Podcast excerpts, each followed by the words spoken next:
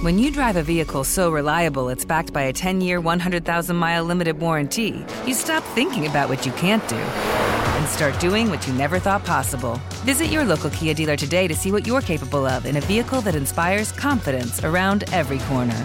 Kia, movement that inspires. Call 800 333 4KIA for details. Always drive safely. Limited inventory available. Warranties include 10 year 100,000 mile powertrain and 5 year 60,000 mile basic. Warranties are limited. See retailer for details. If you love sports and true crime, then there's a new podcast from executive producer Dan Patrick and hosted by me, Jay Harris, that you won't want to miss. Playing Dirty Sports Scandals. Each week, I'm squeezing the juiciest details from some of the biggest sports scandals ever. I'm talking Marcus Dixon, Olympic gymnastics, Cain Velasquez, salacious Super Bowl level scandals. Join me on the dark side of sports by listening to Playing Dirty Sports Scandals on the iHeartRadio app, Apple Podcasts, or wherever you get your podcasts. I'm Hannah Storm, and my new podcast, NBA DNA with Hannah Storm, chronicles my six decades in professional basketball. From growing up in the sport to becoming one of sports TV's first female broadcasters. Join me as I dig deep into the game's history, unearth some wild stories, and talk to my friends from the world of basketball, from Dr. J to Charles Barkley. It's been a wild ride, and now I get to take you with me. Listen to NBA DNA with Hannah Storm on the iHeartRadio app, Apple Podcasts, or wherever you get your podcasts.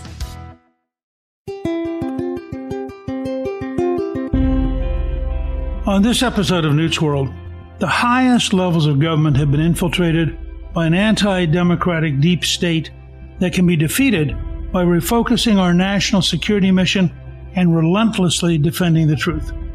In his new book, Government Gangsters, Kash Patel, a former top official in the White House, the Department of Defense, the intelligence community, and the Department of Justice, pulls back the curtain on the deep state, revealing the major players and tactics within the permanent government bureaucracy, which has spent decades stripping power away from the American people and their elected leaders. Based on his firsthand knowledge, Patel reveals how we can defeat the deep state, reassert self government, and restore our democracy. Here to talk about his new book, I'm really pleased to welcome back my guest, Kash Patel. He served as the Chief of Staff to the Department of Defense, where his responsibilities included implementing the Secretary of Defense's mission involving 3 million plus employees, a $740 billion budget, and $2 trillion in assets. Prior to his experience at the Pentagon, Mr. Patel served as Deputy Assistant to the President and Senior Director for Counterterrorism on the National Security Council.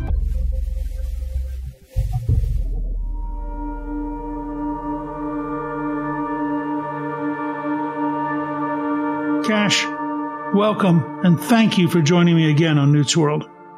Mr. Speaker, it's great to be with you today. Thank you for having me on the show. I'm curious, as I remember, your parents wanted you to become a medical doctor, but instead you became a defense attorney. I mean, how did that happen?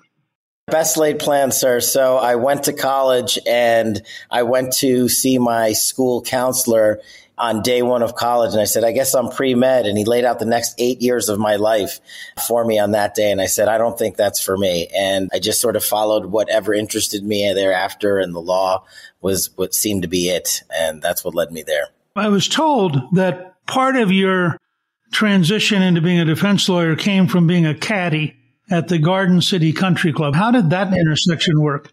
You do your homework, Mr. Speaker. Yeah. So, you know, I caddied from when I was 13 to 21 to help pay for college. And the foursome that I would caddy for on a regular basis at this country club on Long Island were all private criminal defense attorneys. And I thought their stories were really cool about how they would go to court and do these trials and have these exciting cases. And in the back of my mind, I guess it just sort of settled there for a while that I found that really interesting. But I never thought I would become a public defender. I thought I would become the private defense attorney guy, and that just never happened. So I'm curious, when you wrote Government Gangsters, and I remember talking with you both in your White House period and then at the Defense Department, and you know an immense amount. But Government Gangsters was delayed in publishing because the Defense Department was holding on to it, you know, to make sure no classified information got out. And you ended up having to sue to get the book out. Was this a deliberate dragging their feet to try to block the book from coming out? Yeah, in my opinion, Mr. Speaker, I think what they wanted was a blockade to prevent the manuscript from coming out because they don't want the things printed that I put in there. And they use typical government excuses like, oh, we sent it out. It's being reviewed. DOJ, FBI, DOD, NSA, everybody's got to look at this thing.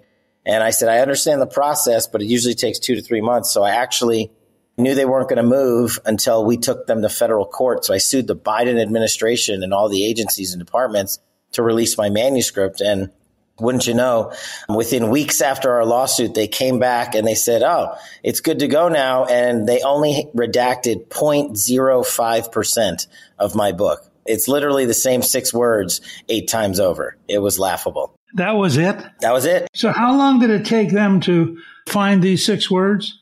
Knowing what the six words are and having my background, my attorneys and I found it so hysterical that they pick these words because they are not classified whatsoever. It just points to the name of an entity that's already in the public sector and sphere. And I think that's what they utilized in front of the court to justify their delay.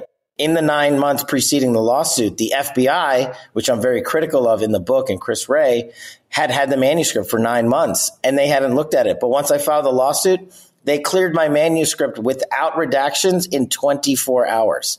So we know they were just playing games to prevent the release of the information in there. Were you surprised first when you were at the House Intelligence Committee and then when you were at State and Defense? Was the deep state a lot bigger thing than you expected? Way more. I mean, I just thought in my entire tenure in government service, some 16 years, there was going to be some bad actors along the way. We've always seen some level of government corruption, but I thought it was a one off here and there. And then when Devin Nunes brought me on to run the Russiagate investigation after my tenure at the Justice Department, my first stint at DOD and intelligence, I was floored as a national security prosecutor who used the FISA process and the 702 process to manhunt terrorists around the world. I was absolutely besides myself that a deep Department of Justice would use that process to investigate a presidential campaign and his surrogates. And then when I dug into it, I couldn't believe how many people had gotten together to lie to a federal court, the FISA court, just so that they could get this surveillance warrant up. And the thing, I guess, as a former public defender that shocked me the most was the amount of evidence of innocence, of exculpatory evidence these individuals at DOJ and FBI had excluded from the warrant application itself, which launched the entire Russiagate thing. And if that weren't bad enough, I thought, wow, look at that deep state. The deep state that came in behind those individuals during the Trump administration to cover up, and I'm talking about Republicans, to cover it all up was even more shocking to me. We ended up fighting them more than I fought the Democrats and the deep staters that were committing this conduct. I didn't think in the United States of America that was possible, but that's what we uncovered. I've recently started a series at the American Spectator going all the way back to World War II and the Soviet penetration of the system to try to outline the depths behind how we got to the current constitutional crisis. And it strikes me that it really is a constitutional crisis. I mean, you were working for an administration which the bureaucracy was actively trying to undermine and weaken, despite the fact that the American people had elected it. I mean, didn't you find that sort of stunning? From a constitutional perspective, you're absolutely right. How is it that Donald Trump, in during his administration, his appointed attorney general, his appointed FBI director, his appointed secretary of defense, and so many others I would go into interagency meetings to execute the president's lawful authorities to issue the national security mission, whether it was hostage rescue, wiping out terrorists, taking out enemies, and ending the forever wars. These individuals would come into the room and say they had the mandate to block a lawful authority of the president of the United States. And I found that equally as shocking as I found the deep state. But then I dug a little deeper and I was trying to figure out why would you block the commander in chief's order? And it's the one thing that a lot of these government gangsters in Washington, D.C. have in common. They are always looking out for each other and the institutions they serve rather than doing the job. And President Trump, the unique ability that he had when he came in was he not only promised and campaigned on doing things on the national security front, like securing the border and ending the war in Afghanistan and taking out terrorists, he did them. And in a shockingly high percentage. And I think that turned these individuals at the top against him because they didn't like his personality or they didn't like his style. And they continued this deep state, continued to kneecap his administration for almost two years with just the Russiagate investigation stuff. I mean, we have to remind people what John Durham and our investigation on Capitol Hill found was there was no lawful authority to ever investigate Donald Trump in the first place. But we now know, and it's in the book, that the NSA was given a contract to actually tunnel into Donald Trump's White House and exploit email traffic that was going in and out of there. I mean, this is what these people signed off on because they were so hell bent on trying to find out information that didn't exist so they could satisfy the media and that was a big problem was the media who hated Donald Trump and they were trying to just serve them rather than serve their duties under the constitution as you outlined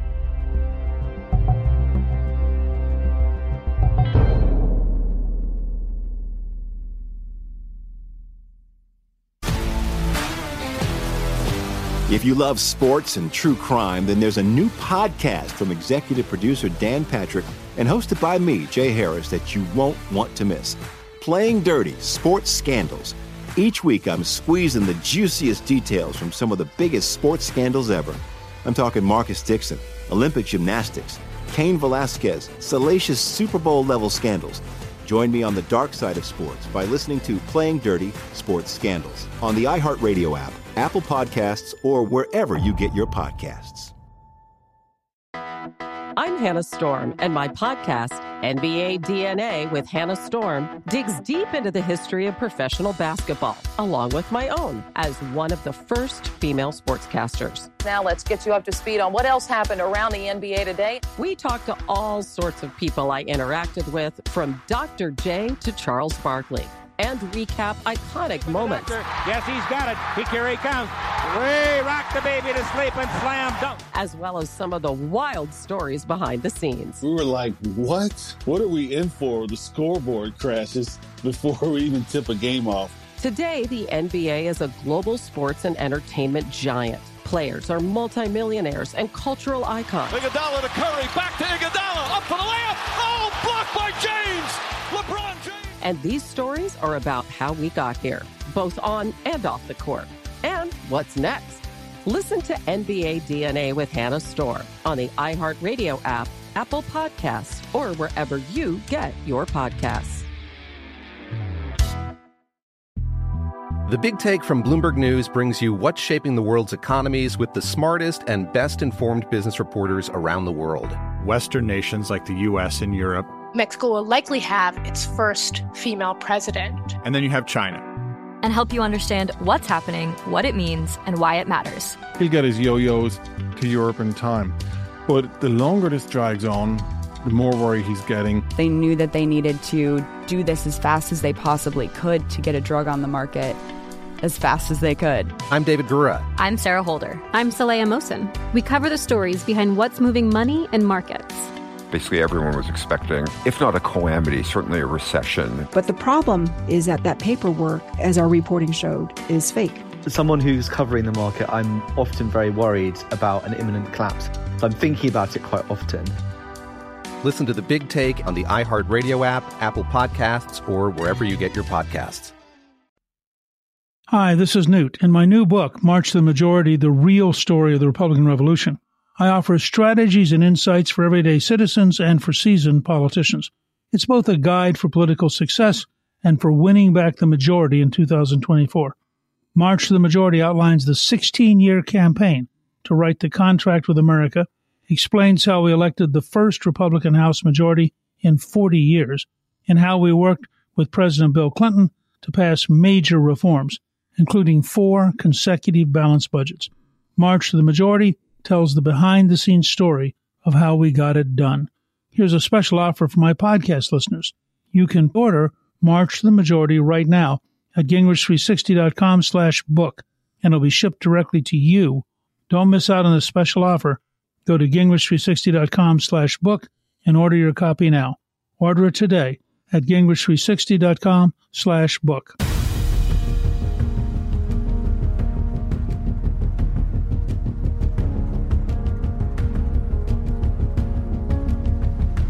Isn't there an almost incestuous relationship between the deep state and the news media? When I look, for example, at every study I've seen about the Russian hoax, you actually see FBI agents and intelligence agents giving the New York Times and the Washington Post stuff that's totally false, but that they're eager to print. Yeah, and what we track in Government Gangsters and elsewhere is the coordinated leaks. One of the themes of the book is that I don't believe there are any coincidences in government, and there is no deep state without the mainstream media, especially the DOJ and FBI and DOD during Russiagate and during other events leaked classified information to the media. Just look at bad actors like Adam Schiff and company too in Congress. So it's not just in the executive branch to uphold narratives that they wanted to take out Donald Trump, i.e., Donald Trump is a Russian asset. We know that's completely false, but half of the United States of America thought that was the case. And a lot of them still do because they watch the mainstream media. A lot of the mainstream media also lied about the DOJ and FBI's conduct during Russiagate to the FISA court. And now we know unequivocally that they lied to get that application up and running. And the problem we run into is when you stack these mainstream media narratives together that were authored by these deep state actors, people get past the truth. And two, three years later, when they learn about it, the mainstream media is coming up with their next iteration of an election rigging scam, like the 51 intelligence letter on Hunter Biden's laptop is just one example. And for me, that was the most undemocratic, unconstitutional thing I had ever seen. And by the way, that's what spawned the two tier system of justice. Nobody in that leaked classified information unlawfully was ever prosecuted for this five year window. And now you see what's happening to Donald Trump today and the disparate treatment by the attorney general and the FBI of him versus what so many in the deep state did. They got away with because they wanted to take out Donald Trump. To what extent do the anti Trump Republicans not understand what's going on? I think they full well understand it. I think what they're trying to do is take them out. I think they, the entrenched class, and as part of a big problem of the government gangsters is the folks that go into government, into these high level positions, then cream out of government and get a golden parachute back into, say, the defense industrial complex. It's a very cyclical problem. And I think they're very aware of the ethos they have is Washington, D.C. exists to serve us, not Donald Trump and his mission that when he put America first. And I'll give you a prime time example. We know that Rod Rosenstein, as the acting attorney general, signed the most bogus FISA warrant, one that was actually rescinded by the FISC itself. And we also know that FBI Director Chris Wray helped him cover up the Russiagate scandal. These two individuals, along with Gina Haspel, who was chief of station for the CIA in London when Russiagate was launched, she was the sole individual that authorized an overseas operation to collect intelligence against the president of the United States. These three individuals would get cabinet positions later in government. And two of these individuals, Rod Rosenstein and Chris Wray, would threaten Devin Nunes and I to surveil us. And what we found out five years later is Wray and Rosenstein actually did unlawfully surveil me, a senior congressional staffer on Capitol Hill, for doing our job. I mean, I filed a lawsuit on that just a week ago, and we could talk about that later. But the point of this is do you know now, today, where Gina Haspel and Rod Rosenstein currently work? They work at Christopher Wray's old law firm. That's just one example of the cyclical nature of the seven figure payout and how these people stick together. I saw a note about the number of people on the left who had left government office and got the right university, the right think tank. This is part of why I'm writing this piece at the Spectator is that there is an interlocking ecosystem on the left that is just massive and that you know you have somebody who writes a paper which then gets published by the New York Times which then gets used by the Justice Department. I mean, all this stuff is circular and kind of surrounds the rest of us in a way that is very hard to deal with. And what they do is once they've put out the narrative underneath that narrative, as you described, they are going to take out the personnel and the people that are contradicting their disinformation campaign. And the mainstream media they don't do it alone. They do it in conjunction with these deep state actors, these government gangsters. I mean, you've been on the receiving end of some pretty severe vitriol and fake news attacks. I have as well, and so many others that we know. And the hope is that they will ultimately utilize lawfare unconstitutionally against us in the hopes that we just stop talking or that we stop providing support to, say, President Trump or the America First movement. I mean, they've come after us with subpoenas, with trumped up charges, and they'll never stop. And unless we take a stand and show the American people two things. One, that they are doing this because I think educating the American people that a deep state is not a right wing conspiracy. It's a reality that Russiagate actually happened and the cover up happened, that Hunter Biden's laptop is real information of crimes, that the 51 Intel letter is another example of election rigging. And there's a two tier system of justice when it comes to not just Donald Trump and how Joe Biden are treated in classified documents cases, but how we are all treated. That permeates down to the everyday American level and once you have that, the deep state is fully mobilized to come in and go after our communities and the conservative movement. That's what they want to do. Take out Donald Trump and kneecap the conservative movement. That's why the entrenched Republican class in Washington isn't a part of this movement because they're working together with the deep state actors. They are the deep state to take us out. And that's part of the mission of the book is just to educate Americans that if you don't want to be fooled again during a presidential election cycle, you have to stop listening to the mainstream media and get your information elsewhere, like your great publications in the American Spectator. Rasmussen just came out with a poll that 72% of the American people are concerned that the U.S. is becoming a police state, and that 46% are very concerned. Do you think that's a reasonable concern? I think it's more than reasonable. I think one of the major issues I take up in government gangsters is how the justice system and intelligence communities have been weaponized to take out any individuals or groups that they think are a threat to their reign of power. And what I do in the book is lay out chapter and verse how each agency and department has participated in that process. We've talked about a few up to this point. The one that we haven't talked about, I think the one of the biggest culprits is the Department of Defense and the Defense Industrial Complex. I think they are worse than all the lobbying groups put together. They are the reason why we are sending $115 billion to the Ukraine unchecked. They are the reason we spent $2 trillion in Afghanistan.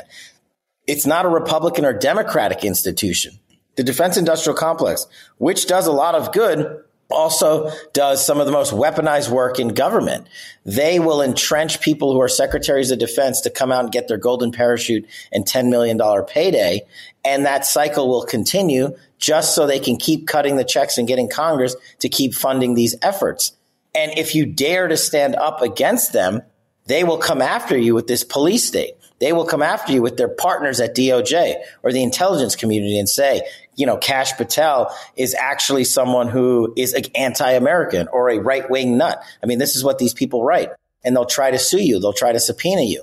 And they want you to spend hundreds of thousands of dollars on legal fees just so you stop putting out the truth. And that to me can't happen. We cannot be shut down. We cannot be quieted. We have to put the mission first. And I think the fact that most people are leaving mainstream media and listening to your great show and other platforms to get their news shows us we're winning that battle, but it's going to take some time.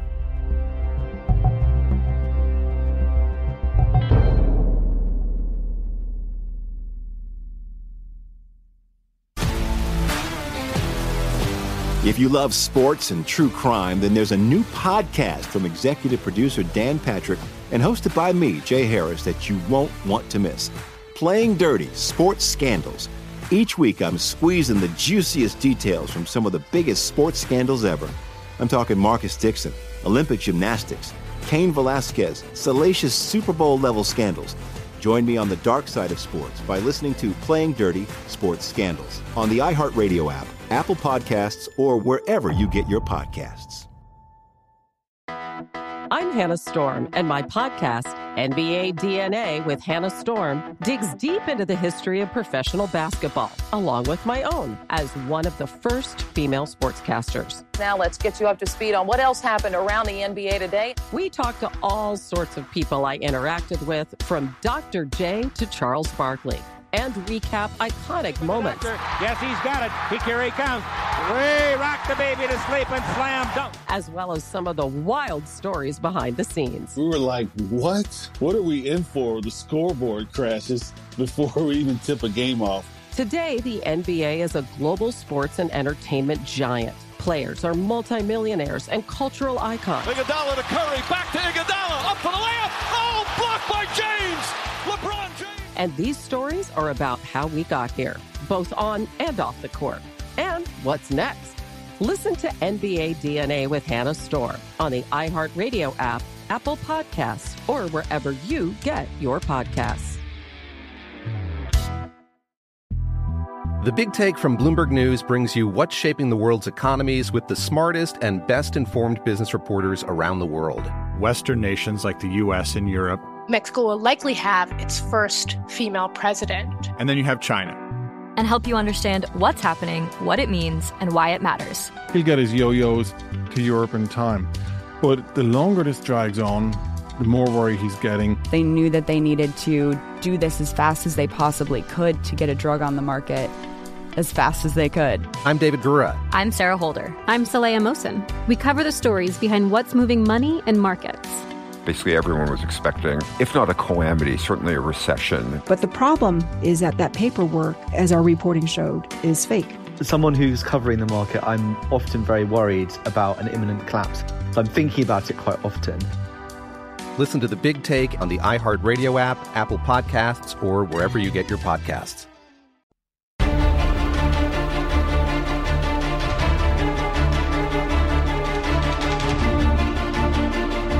You've had such a wide range of fascinating background because you've seen things from the standpoint of the House and the Congress. You've seen things from the standpoint of the White House. You've seen things from our largest bureaucracy, the Defense Department. So you really can bring a lot to bear in analyzing and educating the rest of us. One of the fascinating examples was Benghazi because it both involves, I think, deliberate dishonesty by Obama and deliberate dishonesty about Clinton. And I know that you were deeply involved in looking at that. What's your take on how Benghazi was handled? I was a national security prosecutor at the Department of Justice at the time, and I was the lead prosecutor for Main Justice Headquarters Division on the Benghazi prosecutions. And to me, I thought, wow, we have to get this one right. This was an attack essentially on American soil in Libya that killed an ambassador and three great service members. And we had to go and out there and get the terrorists to do it. But I remember sitting down with then Attorney General Eric Holder and briefing him on how many terrorists we wanted to prosecute north of 20 because they were responsible for this horrible, tragic event of murder, murdering four Americans. And they wouldn't let us do it. He just said, no, we're just going to go after this one guy and that's it. And I was just blown away by it. What also occurred out of the Benghazi scandal that I talk about in the book is that's where Hillary Clinton's email scandal came from. She was Secretary of State during that process. And when we went in there to go look at the discovery materials to make sure the defendants had due process, that's where that information all pulled out of. And I think that's what started it. And the problem I had with it was that it was handled improperly, not just by the Department of Justice and the FBI, but that for a political reason, we let many terrorists go because they didn't want to prosecute those individuals for some reason. And the one individual that they did prosecute, now we're able to fast forward and talk about it, Khatallah, is an individual that's going to shortly be released from prison you heard that right. The individual that the one guy that we prosecuted from Benghazi got such a low level prison sentence because this DOJ under Attorney General Holder bungled the prosecution and wouldn't listen to the facts and the law and politicized the Department of Justice so that I believe they did it so that they could support a Hillary Clinton for president narrative because she was the leading candidate at the time. And this happened on her watch and they didn't want it to go to Donald Trump, of course. And that was the original sin for me that preceded Russiagate even. That's why I think Benghazi is so critical. But most importantly, we failed the American people. There are still a dozen or so people involved in that murder, in that terrorist attack that remain free because the Obama administration refused to prosecute them. Why do you think that Holder did not want to prosecute him? I mean, he never gave me a specific reason, but my sense of it was that it would cause too much information to come out. As I alluded to, the Hillary Clinton email saga started from the Benghazi prosecutions in the discovery process and looking at all the information that had gone back and forth. And I also think that remember, you know, the whole Susan Rice ordeal about her lying to the world and saying it had to do with some newspaper burning an effigy of the Prophet Muhammad for those people that are of the Muslim faith. And it was a total lie. It was a complete and total lie. And I think the Justice Department was weaponized to run cover for the Democratic Party. Maybe back then people thought that was a crazy right wing talking point, but now we know they've established a track record of it from Benghazi to Russiagate to Hunter Biden to Joe Biden and any January 6th prosecution, really. We've seen not any, but most January 6th prosecutions, we've seen their disparate treatment. You know, part of what really changed my view of this whole fight was reading Andy McCarthy's book, Ball of Collusion, where he says flatly that on I think it's January 7th, 2017, Obama hosts a meeting of Justice, FBI, and intelligence to talk through how to basically cripple the Trump administration. And it hit me that I guess because he got such extraordinarily favorable protective coverage by the news media, Obama is really at the heart of a lot of this. These are his appointees these are his decisions. Susan Rice did not go out there without his knowing about it. Why do you think Obama, well, one, do you think I'm right that he is, in fact, much more culpable than people have been saying? And two, why do you think he gets away with it? I do agree with you that a lot of this starts and ends with President Obama. And it's the cyclical nature of the deep state. You just highlighted the most critical meeting that we analyzed when I was running the Russiagate investigation the one where Brennan, then the head of the CIA, goes in and briefs Obama and his team, including Justice Department officials, that Hillary Clinton had started this operation to take out Donald Trump based on bogus fake intelligence. They knew that from jump. And they, Clapper, Brennan, Obama, Clinton, and company, wanted to ensure that they kneecapped Donald Trump on the way into the White House because they felt that Donald Trump took away the election from them. They, the deep state, were rising up to go against Donald Trump because he knew they would be exposed. And so I think you're 100% right that it goes to Barack Obama. As to the why and the allowed cover up, it's because the entrenched bureaucracy in Washington, D.C. became so wed to Barack Obama and his presidency and they got so rewarded in monetary fashions, in position fashions, that they had to support whatever Obama put out there. Case in point, just to bring this full circle, just this past week or the week before, Brennan and Clapper, the two individuals who lied to Congress about surveilling the United States Senate and about collecting metadata on American citizens both of these cabinet secretaries were now just recently appointed by the DHS Secretary Mayorkas to intelligence positions to publicly go out and speak a narrative that they know is false, but they now know that Donald Trump is on the rise again. And these two individuals, it's no surprise, the guys that launched Russiagate and the cover operation are now being placed back in power in a public position to take out Donald Trump. And that's exactly what they're going to do. It's shocking to me that they still have a security clearance. It's one of the measures that we talk about in government gangsters that needs to be utilized to kneecap these individuals and preclude them from earning a living once they violated their constitutional oaths of office. But it's no coincidence that these guys are back. And it's no coincidence you can bet my bottom dollar that they're talking to President Barack Obama on how to go forward and what they should do in the Democratic Party because I think they're smart enough to realize the Democrats don't even want Joe Biden to run. And now they're figuring out a way for the Republicans to do their dirty work for them by impeaching Joe Biden. How likely is it, do you think, that the 14th Amendment can be used to actually keep Trump off the ballot? Zero. If any American, and this is a great example of how dominant the fake news is and how dominant disinformation is. Everybody listening to this podcast should just open up their pocket constitution and read the first sentence of the 14th Amendment. Do you know the only position that does not appear listed in the 14th Amendment? President. The 14th Amendment lists the vice presidency. The 14th Amendment lists senators. It lists House of Representatives and other classifications lower than that. But it does not list the presidents of the United States because our founding fathers did not want this scenario to play out. They didn't want a political vendetta and the Constitution to be used to take out someone who is going to be running for the presidency of the United States. They felt that decision should be adjudicated at the polls. So this is just their, as I call it, Russiagate 27.0.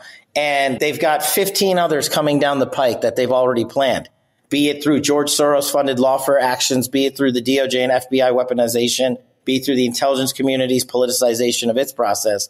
They are going to come out Maybe it's the new Brennan and Clapper initiative and figure out another way once this 14th Amendment narrative dies off. But the one thing you have to remind the audience is the 14th Amendment precludes secretaries of state, that is the 50 states of the United States of America, from removing anybody from the presidency of the United States. It's that simple. You make a point in your book, which I think is very important, that the whole notion of trials in D.C particularly for conservatives, is crazy because, I mean, Trump got 5% of the vote. Any jury pool would be 19 to 1 against him. I mean, how can you talk about trial in front of your peers when your peers are 19 to 1 opposed to you before the trial starts? Isn't there something profoundly wrong about that? It's profoundly, in my opinion, unconstitutional. That's why there are avenues to seek alternative jurisdictions. The United States Supreme Court has said that in those circumstances, when a jury pool is so tainted and you cannot receive a fair jury, the Constitution mandates a fair jurisdiction, a fair venue. And the Department of Justice, just like Merrick Garland when he lied last week to Congress under oath again about his handling of the Hunter Biden case and his involvement in the Trump prosecutions, it reminded me that the DOJ has been blurting out massive disinformation campaigns from the well of Congress for years. They keep saying, oh, it's longstanding DOJ principle. Well, when does principle trump the law, the Constitution of the United States? And I was just shocked to learn that we've gone on for decades allowing DOJ to get away with that statement.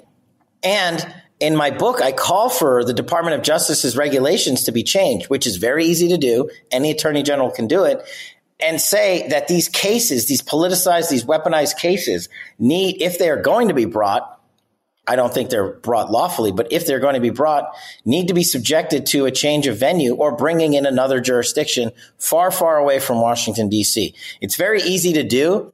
People think it's unlawful, which is not the truth. And when you have an attorney general and an FBI director who repeatedly tell Americans that it's long-standing department policy to do things this way, I think that is a grotesque violation of the Constitution, but a tool that the deep state keeps in their back pocket to utilize all the time. I want to thank you. I've always enjoyed since I think it was Vince Haley first introduced us back when he was a speechwriter and you were operating in the old executive office building. And you're amazingly smart and you are hardworking and you've proven again and again you're very courageous. Your book, Government Gangsters, is an important book. I have pre ordered it and I encourage everyone to go and order it.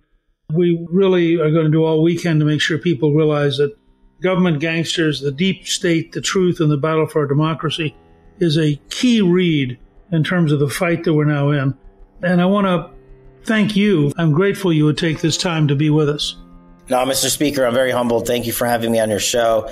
As a younger conservative, I would look up to your leadership, and it's just really cool for me to now be face to face and talking about a book that I wrote. Never thought a day like that would come. So thank you for your generous time and your uh, appreciation of our movement. And I'm sure we're going to see each other soon.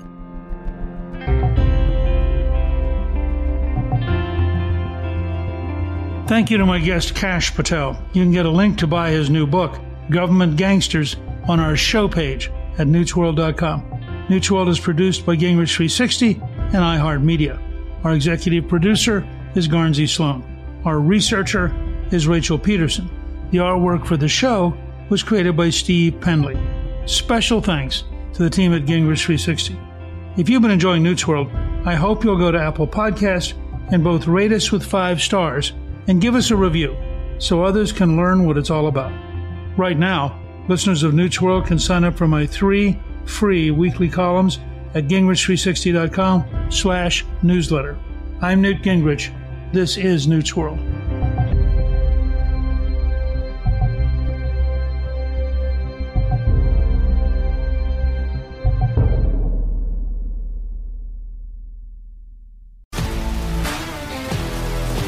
If you love sports and true crime, then there's a new podcast from executive producer Dan Patrick and hosted by me, Jay Harris, that you won't want to miss. Playing Dirty Sports Scandals. Each week, I'm squeezing the juiciest details from some of the biggest sports scandals ever. I'm talking Marcus Dixon, Olympic gymnastics, Cain Velasquez, salacious Super Bowl level scandals. Join me on the dark side of sports by listening to Playing Dirty Sports Scandals on the iHeartRadio app, Apple Podcasts, or wherever you get your podcasts. I'm Hannah Storm, and my new podcast, NBA DNA with Hannah Storm, chronicles my six decades in professional basketball. From growing up in the sport to becoming one of sports TV's first female broadcasters. Join me as I dig deep into the game's history, unearth some wild stories, and talk to my friends from the world of basketball, from Dr. J to Charles Barkley. It's been a wild ride, and now I get to take you with me.